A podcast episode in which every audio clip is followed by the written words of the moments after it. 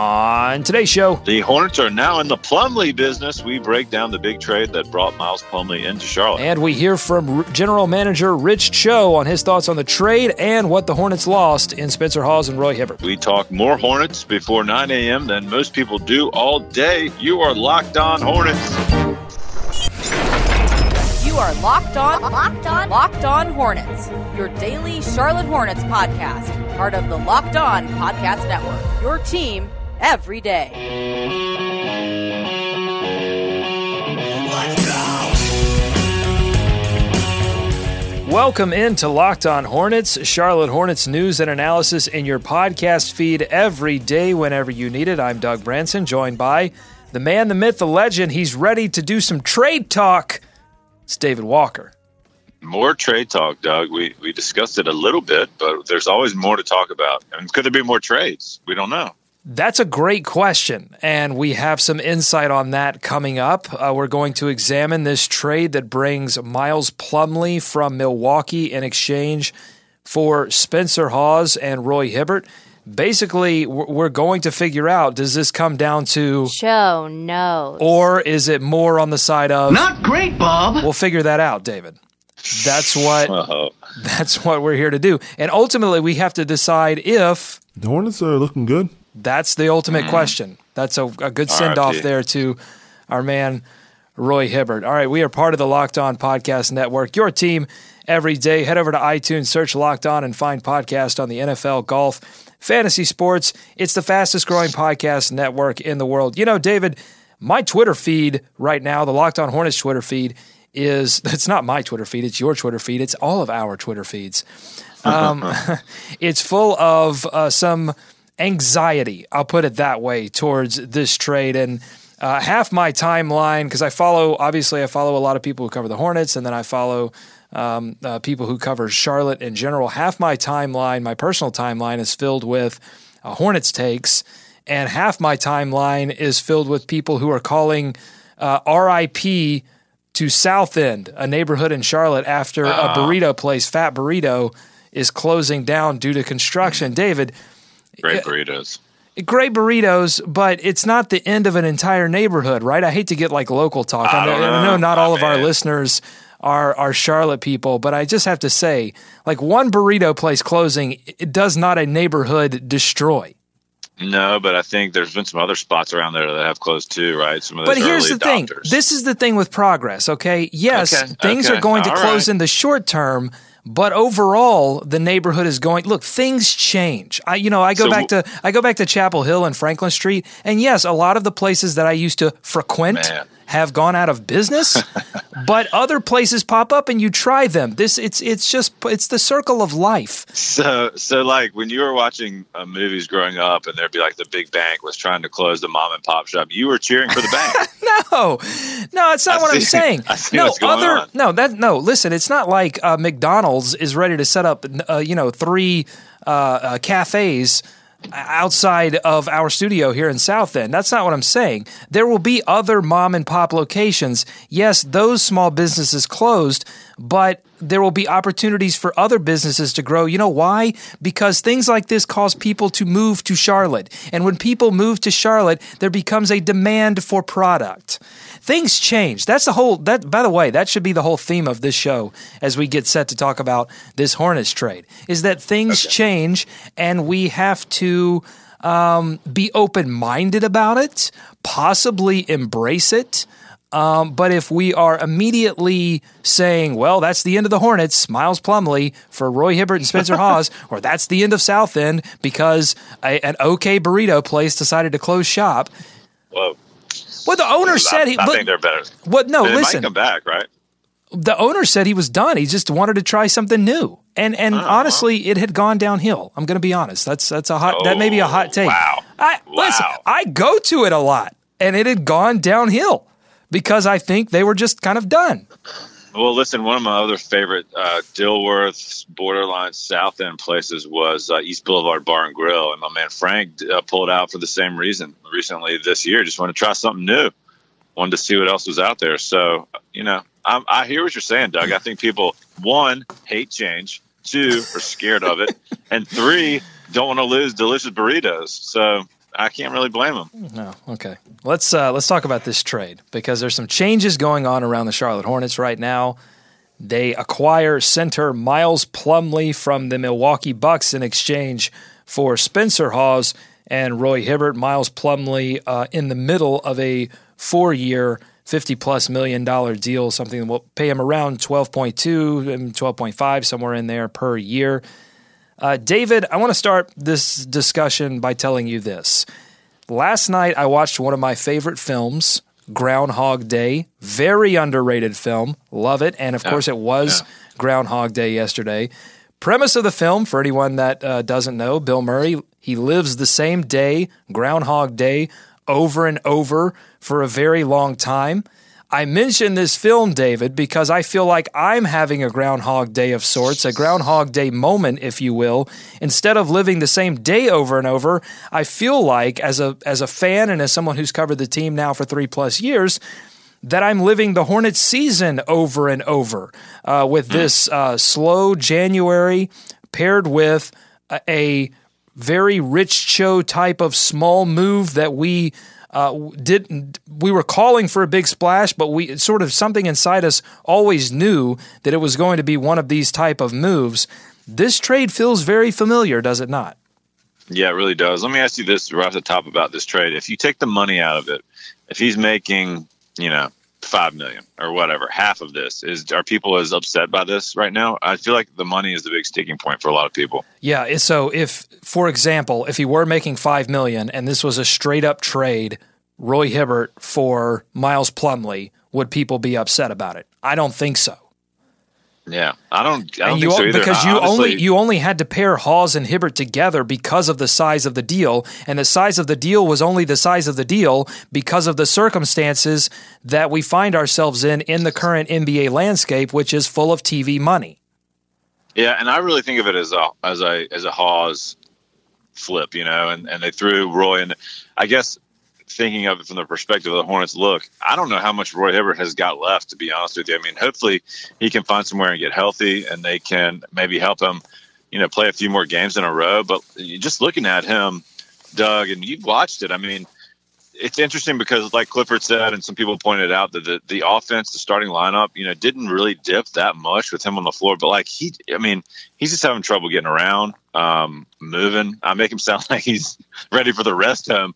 But he never regained that form of the Indiana Pacers days. He was not the same rim protector at all, and he wasn't a force in the paint with defense. And, his offense was kind of a nice surprise, but, if you can't play him in certain situations anyway, and then if you can't play him because he physically can't go on some nights, what are you really giving up in Roy Hibbert? It just didn't work out. And Rich Cho said that in his comments yesterday. Yeah, I have the quotes here from Rich Cho in his conference call to the media. He said, quote, "Well, I think we had pretty high expectations when we signed Roy, and as you know, he had a really good first game, but then he had some injuries, and it's kind of tough to get into a rhythm, into a groove when you are up and down with the injuries. Unfortunately, it didn't work for Roy here, but one thing that you have to do when you're a team, when you feel like something's not working, you have to try and move on quickly."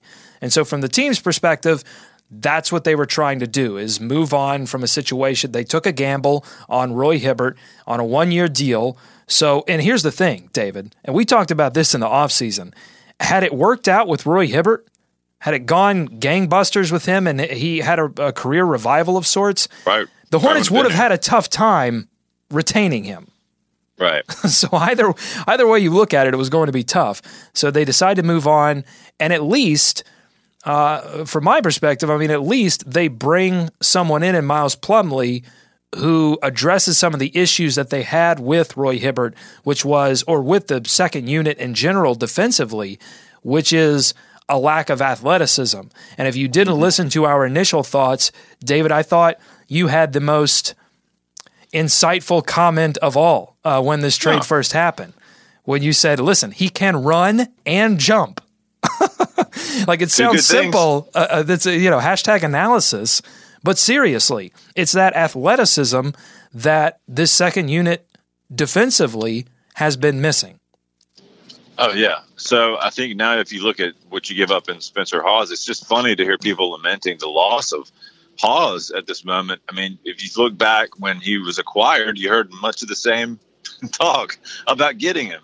You know, there was some questions and some second thoughts upon getting Hawes. And look, we talked about Spencer. He was a contributor that was solid in spurts. But quite frankly, was just playing too many minutes, especially the other night against the Golden State Warriors. And he was just not adding anything on defense to that second unit whatsoever, as you said, which Plumlee can. And I don't think you're really giving up that much on Spencer Hawes, to be honest with you. I saw a couple of takes that this made the Hornets worse, and I just don't see how that's possible, to be honest with you. If you're talking the on-court product, I mean, you put an athletic defender, big man in Clifford's system, he really is kind of like a Cody Zeller light. If you like what you see in Cody, I think you're going to be okay with what you see in Miles Plumlee. And David, I think a lot of people look at his game log from this season in Milwaukee. Valid concern. I mean, valid. And think, wait a minute. What's going on? He can't even get on the floor in certain games for Milwaukee. He's all over the place. I would just say this. Well, yes, it's a valid concern, but I would say this. But look at the roster. They have, when you compare Milwaukee's roster and Charlotte's roster, might not be any more different in the NBA, because you have one roster in Charlotte that's built on skill and basketball IQ, and then you have another one in Milwaukee, and certainly there are a lot of smart guys on that team, but it's built around athleticism and just raw, amazing talent in Antetokounmpo and Jabari Parker. There are a lot of players. Thon Maker, exactly. And their front court is loaded. So when you start to take that into account, you go, okay, those are some of the strengths of Miles Plumlee. He is athletic and he is good defensively, but Milwaukee didn't necessarily need more of that. Charlotte needs more of that. So he's going to have playing time. And here's the other thing, David. I think he's going to get consistent playing time. And you've heard it over and over from Steve Clifford. He really believes that players have a really hard time succeeding in the NBA if, and this is the situation surrounding Miles Plumlee in Milwaukee, if you're getting 0 minutes one night and 15 minutes the next night. And that's been the Milwaukee thing. They mess with their rotations all the time, and they're 1-9 in their last 10 games. I'll just say that they have a lot of talent, and they're not living up to their expectations either. And I think you put some of that on the coaching staff. So certainly it's a concern. You look at the raw numbers. A little over 2 points a game, not many rebounds. It's because his production, his minutes have been all over the place.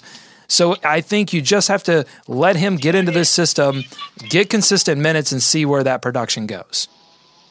Yeah, and they signed into that deal off of his work in Phoenix, correct? I mean, that was... Well, he had 1 year to showcase himself in Milwaukee as well. Okay. And he played well. I mean, he played well enough to garner the deal. Yeah. Yeah. I mean, the deal is a bit striking, I guess. But, I mean, I don't think it's like... out of whack or just completely crazy given today's, landscape of the salaries in the NBA, right? I mean, it's, $12.5 million for a backup center. If you want to call that a little expensive, then, I won't give you a big argument on it. But look, the other thing about that is the Hornets were not going to have a lot of flexibility with the cap this summer anyway. Now, I understand putting yourself in a bit, restricting yourself even more.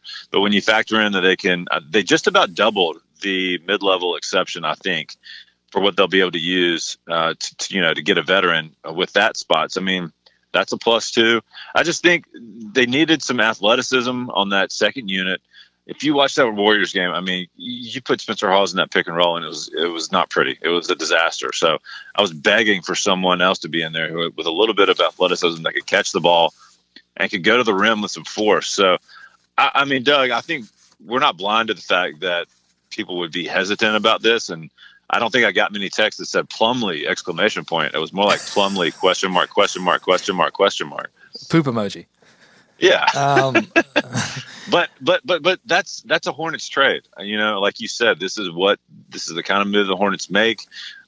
If you want to even classify it as a reclamation project, I wouldn't argue with you that either, because given the time he's gotten in Milwaukee, but I think you have to give some time And I'm excited to see a different look out there, especially with that second unit. And look, he's going to have Kemba playing with him at times. He's going to have probably Batum playing with him at times. So, I mean, there's going to be opportunities that just weren't there with the other guys. And as a backup center, you know, when the Hornets get Cody Zeller back into the lineup, that's where Miles Plumlee will be, backup center. I don't think offensively he gives you any more or any less than what Roy Hibbert was going to give you offensively, and he is a defensive upgrade. Mm-hmm. Yes, Roy Hibbert is probably the better shot blocker, but but Miles Plumlee has that ability to stay with somebody near the perimeter. He can switch on a few guys. Yeah, he can stay in front of a few guys. Roy Hibbert couldn't stay. That's the thing. You get Roy Hibbert past the free throw line, and it was trouble. So this opens up a few more things for them defensively. In terms of his contract, I agree with you, David. It doesn't hurt them next season because they were going to be cash-strapped anyway, and it may open up the mid-level exception on and on. Now, 2018-19 is a different story because we've heard that there's going to be the cap is going to go up again pretty significantly next season, but then the season after that, things may start to level out.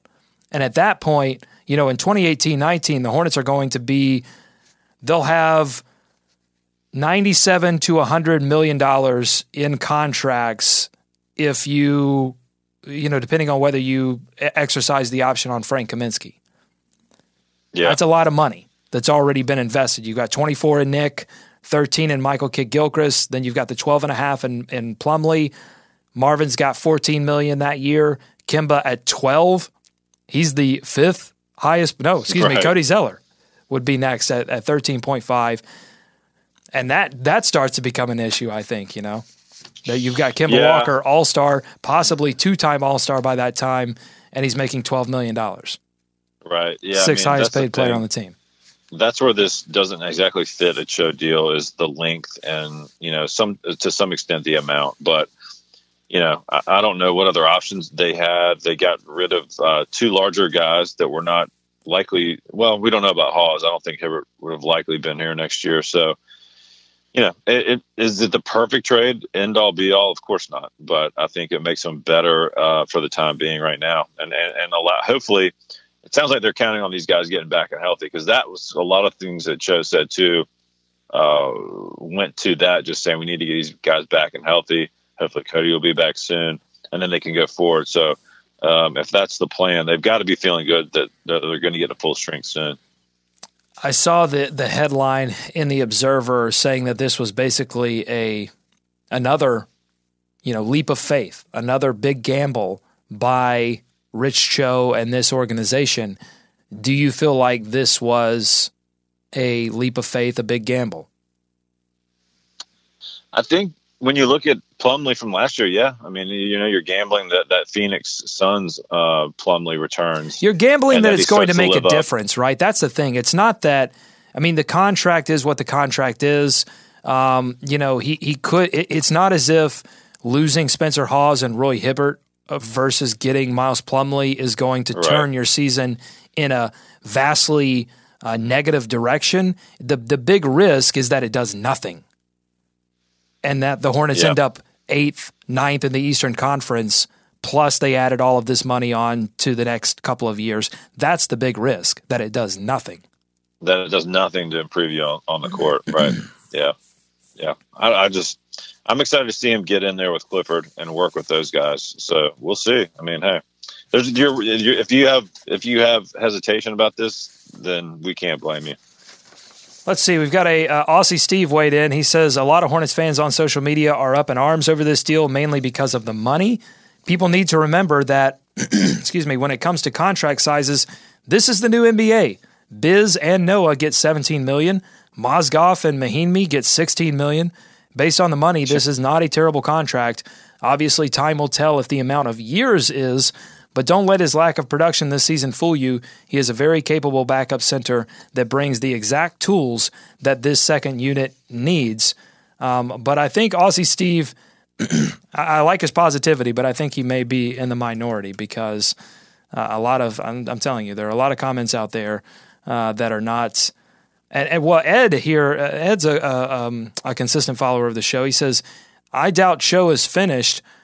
Toby looking good in Greensboro and could be ready to play some minutes." So yeah, you add Mike Toby into the deal, but that's another theme. It's like, is Rich Cho finished? He did comment on that in his conference. Let me get the quote pulled up here on if he plans to make any more moves as the deadline approaches.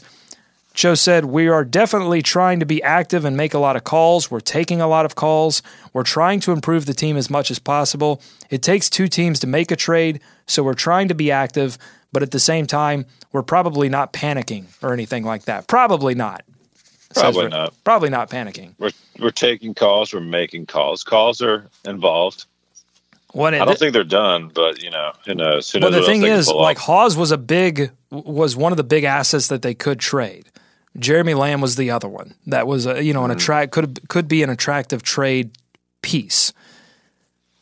So now if they do swing a deal, I think at this point they would have to use one of their draft assets or tap into that core that they've re-signed and really love. And Rich Cho said they love the core. They're trying to win with the core. Kemba, Nick, MKG, Cody. But if they try to swing another deal, I think they have to part with one of those pieces. Which one of those pieces would most likely fit that bill for you? These are the tough questions. These are the tough questions that we have to answer, David. For moving someone, you mean?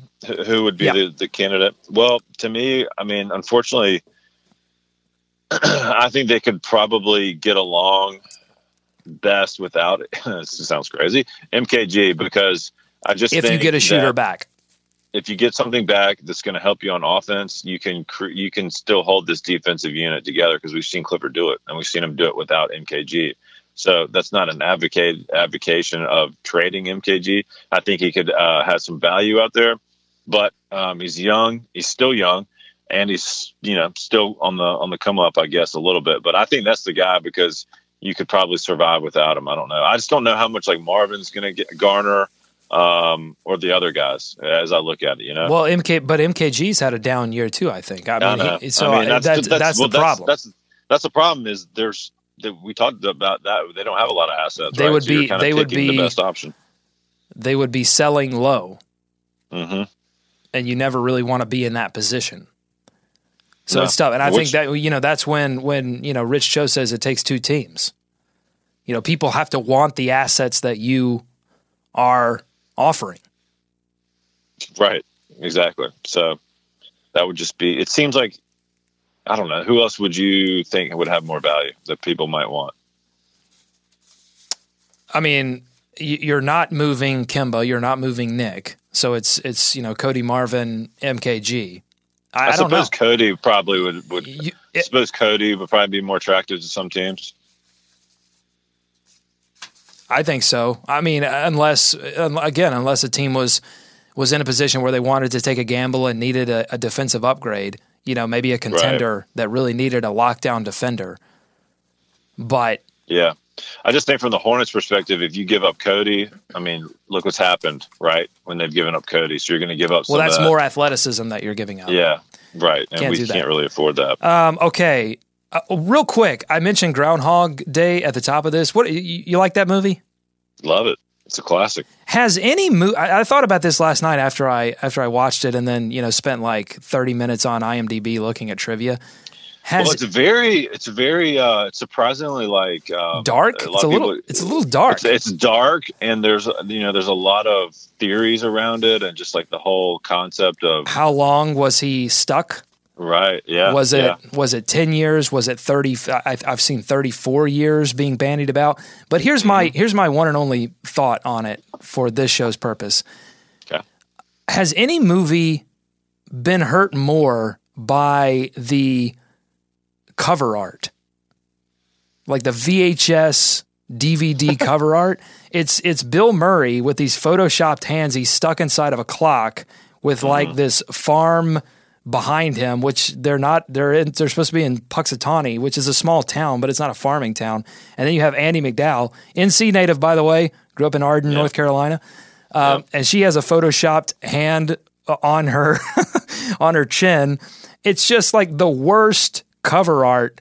I mean, this is a brilliant film that you can really dig inside, but it looks like I'm going to rent this at the shows to go later. And, you know, it doesn't look like, oh, this is like a real, this has been put on top 100 list of American films and comedies. And it's a really a work of art and a real thinker. But you look at this and go, this is like a goofy 90s, like Tommy Boy Black Sheep film. So you're down on the cover art. Well, I'm just saying, I look at the cover art and I go, this is not a classic film. But I watch the movie and I think this is a classic film. Oh, no question. Yeah, you might be right. But that was kind of in the days of when movie posters, I guess, we're trying to explain the whole thing. I don't know. Yeah, no, exactly. That's exactly it. It's like the just imagine this with like Bill Murray standing in the clock tower that he jumps out of, and there's like shadow play and all kinds of different things. But they went okay, Bill Murray and a groundhog. We're gonna go for like a Caddyshack type of cover art here. Like this is like a raucous comedy, goofy comedy. It's like no, he kills himself multiple times in this film. This is not Caddyshack. No, it's definitely not. I hear you. Did you just stare at the movie cover art while you were watching this, or after that, or for just, several hours? Yeah. Here's my advice: don't get too caught up on it. Hey, Kemba Walker's in the 3-point contest. Let's talk about that. Kemba Walker and Swaggy P. Let's run down the roster. So it's going to be Eric Gordon from the Houston Rockets, who has been just absolutely electric from beyond the arc, along with pretty much all 11 guys in Houston. Kyrie Irving, Kyle Lowry, Wesley Matthews, CJ McCollum, Klay Thompson, and then Nick Young, Swaggy P, in the 3-point contest as well. Leading in 3-point percentage among these is Kyle Lowry, not Klay Thompson, not CJ McCollum, not Kemba Walker, although Kemba's up there. He is, what, 1, 2, 3, 4th among these? Nope, 5th among these. All right, so he's still Kemba Walker 8th in the Eastern Conference in three-pointers made, 135 this season. Yeah. David, looking at the field, how do you like, you're the all-star PhD, how do you like his chances? Well, he's got to get hot. I mean, I think the consensus is he's a little bit better of a shooter off the bounce. You know what I mean? Off the dribble. Yes. So shooting off that rack is seems to be a weird thing for a lot of guys. It's not natural.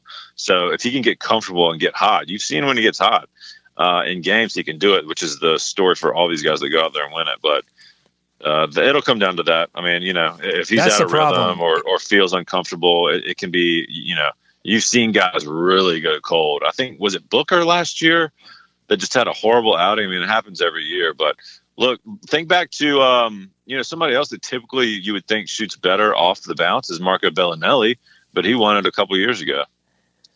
That would be interesting if they let the players choose whether to shoot it off the rack or get the ball delivered.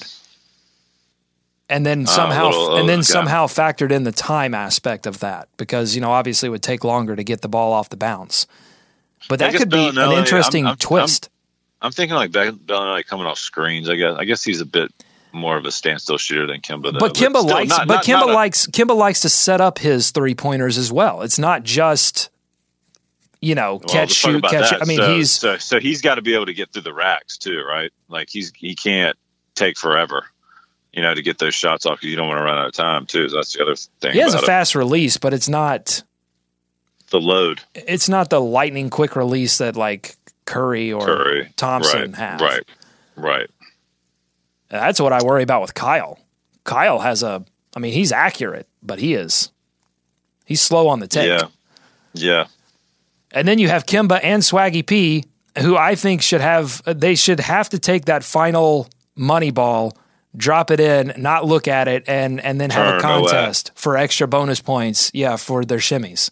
Yeah, see, this is why I wish they really would go back to doing. They used to do two guys shooting at once on opposite sides of the court, and if you had Kemba and Swaggy P doing it at the same time, and then you would make them finish on the top rack so that they would just fire that last ball simultaneously, turn and face each other, and just walk to each other without looking at their own shots. But then they could each look at the others, and then they would have like a step up dance competition.